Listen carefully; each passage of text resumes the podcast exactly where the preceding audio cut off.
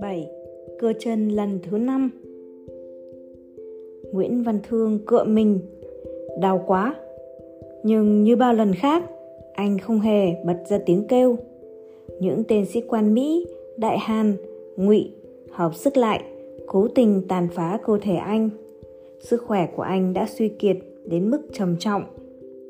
Hôm nay chúng tuyên bố sẽ cưa chân thương lần thứ năm.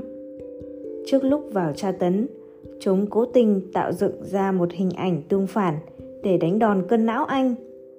Bọn sĩ quan, hàng chục đứa ăn mặc quân phục chỉnh tề, mề đay, lon, bông mai sáng loáng trên cổ, trên ngực, ngồi trên cao.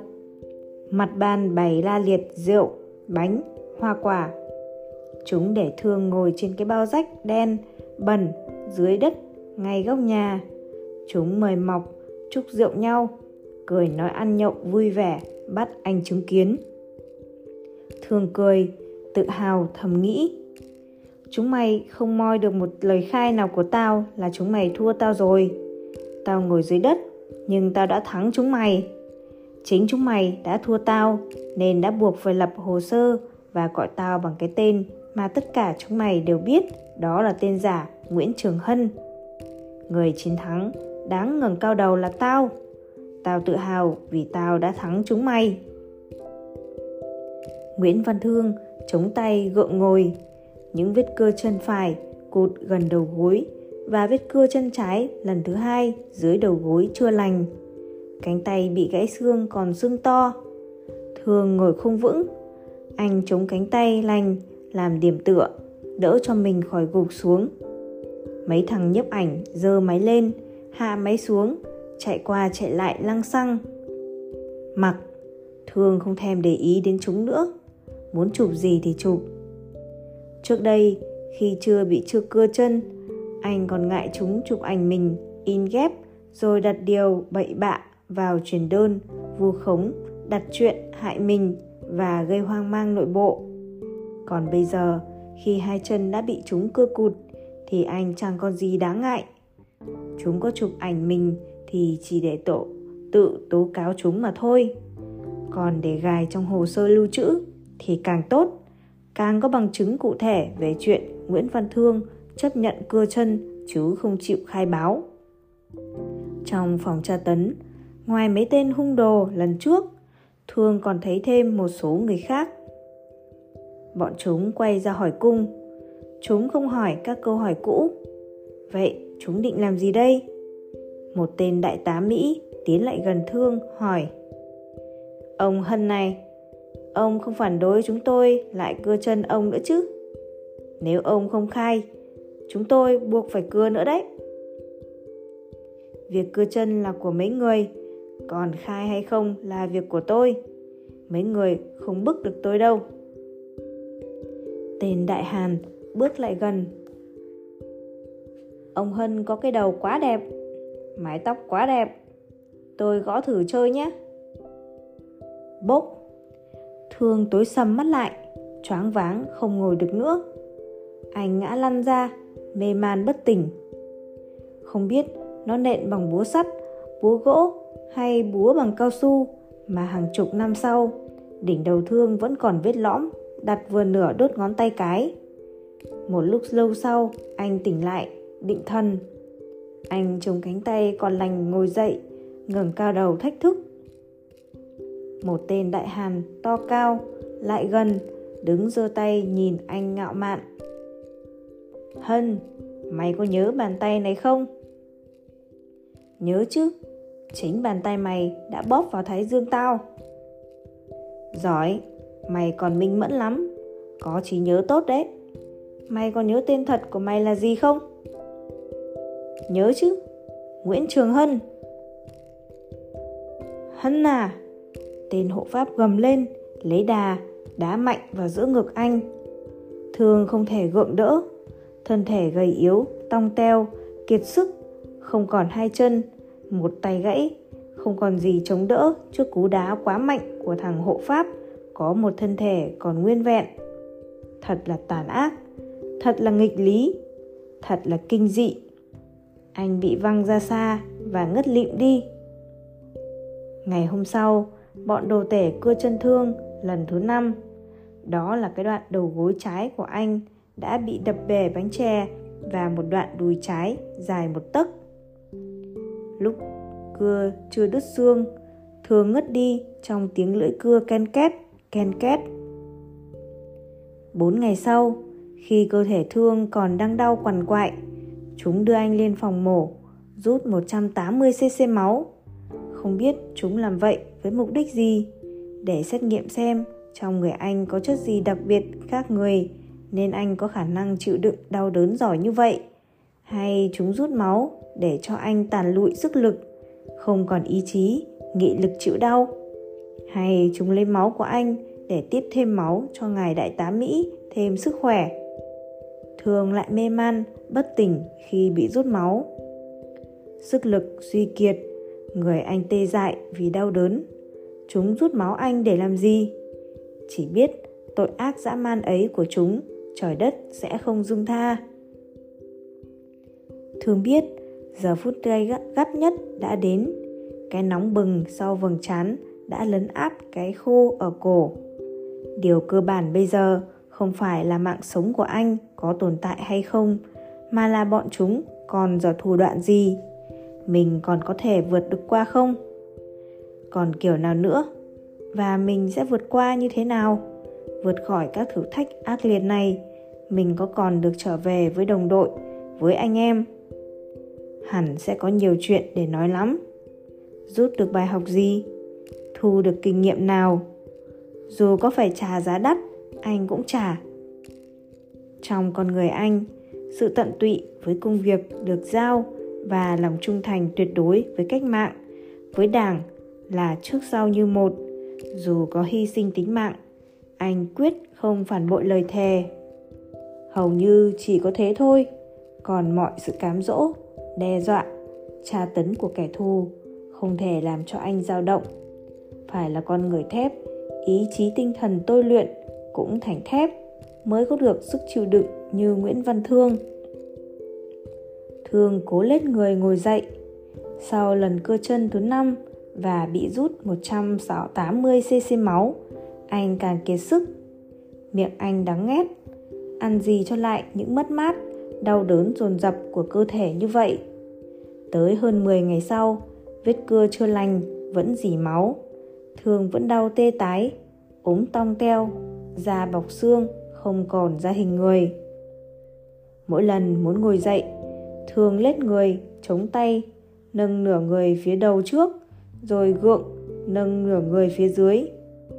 Yếu quá, anh ngồi phải chống tay, hễ bỏ tay ra, làm gì là cơ thể đổ ập xuống. Cánh tay gãy rất yếu, chỉ phụ giúp cho cánh tay kia đỡ anh khi ngồi. Sau lần cưa chân thứ năm, cỡ hai chục ngày sau, anh đã hơi quen quen với cảm giác bị cụt giò.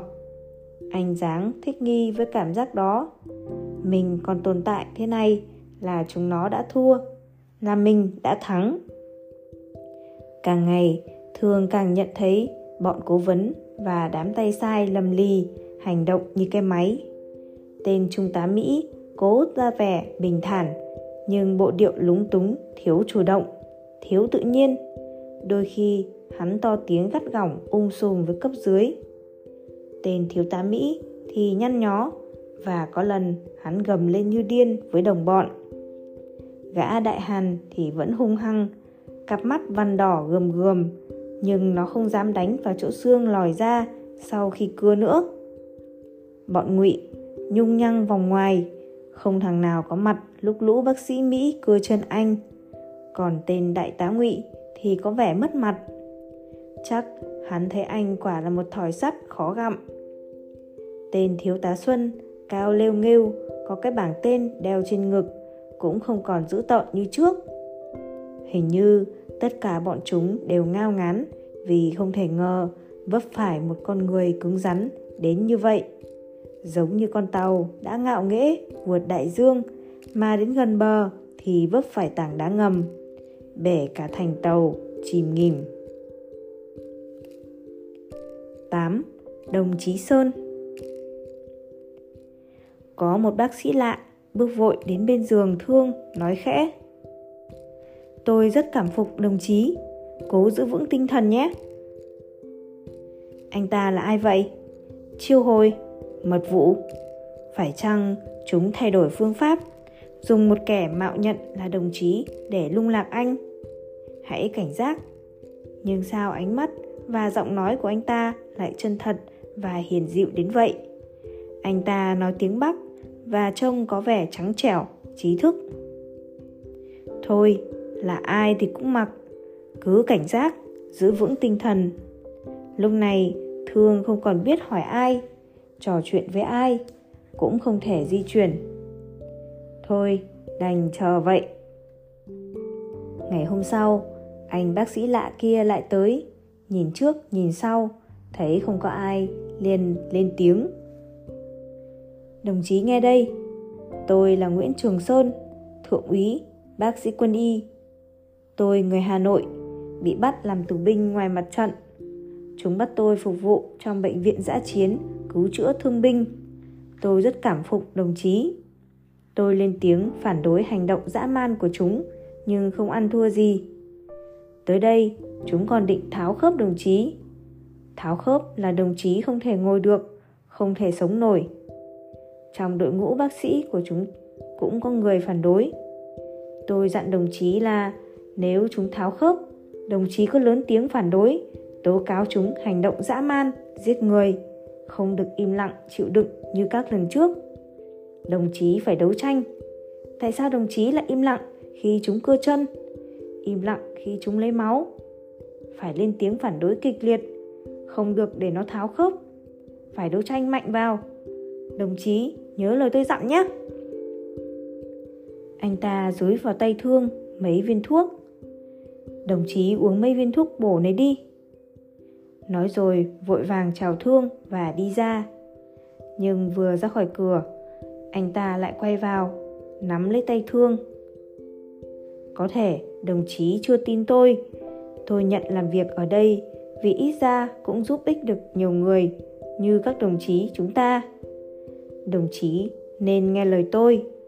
Tôi không hỏi bất cứ câu nào thuộc về bí mật của đồng chí. Chắc đồng chí cũng đã hiểu. Toàn bọn cia mỹ, tra tấn cưa chân đồng chí. Chúng không cho người việt nào chứng kiến vì sợ sẽ lộ ra ngoài hành động dã man này. Bọn bác sĩ trẻ là những sinh viên y khoa mỹ thực tập cũng sẽ thành nhân viên cia mỗi thành viên của chúng đều được đào tạo một nghề nào đó để làm vỏ bọc, hoạt động tình báo. Ngay cả thằng phiên dịch trong vòng tra tấn đồng chí cũng là tình báo. Đồng chí có thừa kinh nghiệm, cảnh giác và nghị lực chịu đựng, nhưng đồng chí phải lên tiếng đấu tranh, phản đối mạnh vào, không được im lặng chịu đựng như những lần trước nhé sơn nắm chặt tay thương, rồi vội bước ra. Một tình cảm mới trào lên trong người thương. Từ ngày bị bắt, lần đầu tiên thương được tiếp xúc với đồng chí của mình. Thương cảm thấy anh ta đúng là đồng chí. Anh sơn khuyên anh, đồng thời cũng phê bình anh. Tại sao anh không đấu tranh ư? Có chứ, anh đấu tranh tư tưởng để giữ vững lập trường trước cám dỗ đấu tranh để chiến thắng mọi đau đớn. Có lẽ anh đã phạm sai lầm nào đó trong cách đấu tranh chăng? Anh chỉ nghĩ, tao đã thề hy sinh vì cách mạng.